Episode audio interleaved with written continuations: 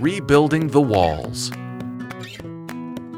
Nehemiah was a Jewish man who served the king of Persia. One day he got news that the people of Judah were suffering. He was shocked to hear that the walls of Jerusalem were in ruins. He started crying and was depressed for days. He prayed and asked God to help his people.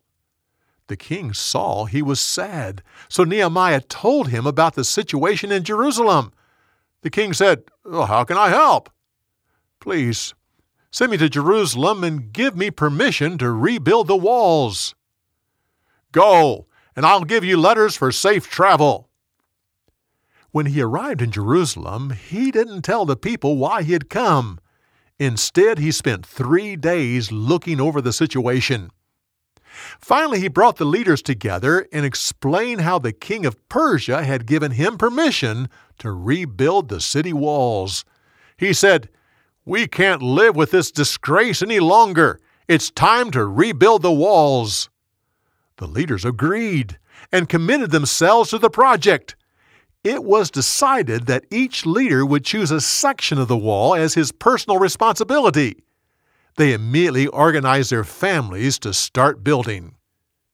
The non Jewish people in that area were shocked when they heard what was happening. They laughed and told jokes. These people are too weak to rebuild their wall. I can see it now. They build a section of wall and it falls down when a little fox jumps on it. Still, the workers were determined and worked faster. Soon the wall was halfway up and they started joining the various sections. This made their enemies furious. They realized they had to stop this construction. They threatened to sneak up and kill the workers. They said, We'll do whatever it takes to stop this wall. Fear gripped the hearts of the builders, so they set up guards to watch day and night. Nehemiah said, Don't be afraid. God is stronger than your enemies. Be prepared to fight. Fight for your fellow Jews. Fight for your sons and daughters. Fight for your wives and your homes. The builders set up a warning system in case there was an attack on any section of the wall. Men were prepared to rush to that area and fight. Everyone worked together, and soon the walls were done, except for the gates. The enemy decided their only hope for stopping the project was to kill Nehemiah. To do this, they had to get him out of the city.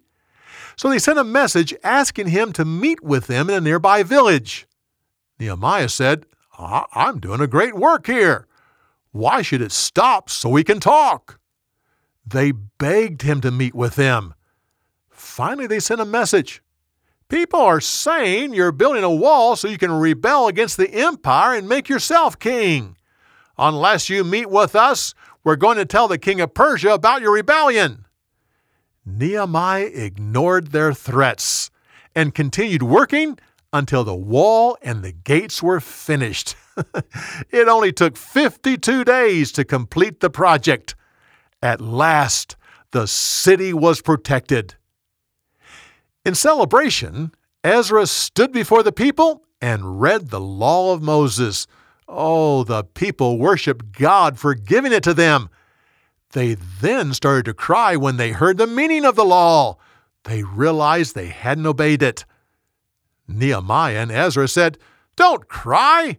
This day is holy to the Lord your God. Eat, drink, and celebrate what God has done. Oh, the joy of the Lord is your strength. The people dedicated themselves to follow God's commandments. The Jews who lived in surrounding towns decided that one out of every ten families would move into the city. God had done great things for Israel, and even their enemies were amazed. For more, go to BibleTelling.org.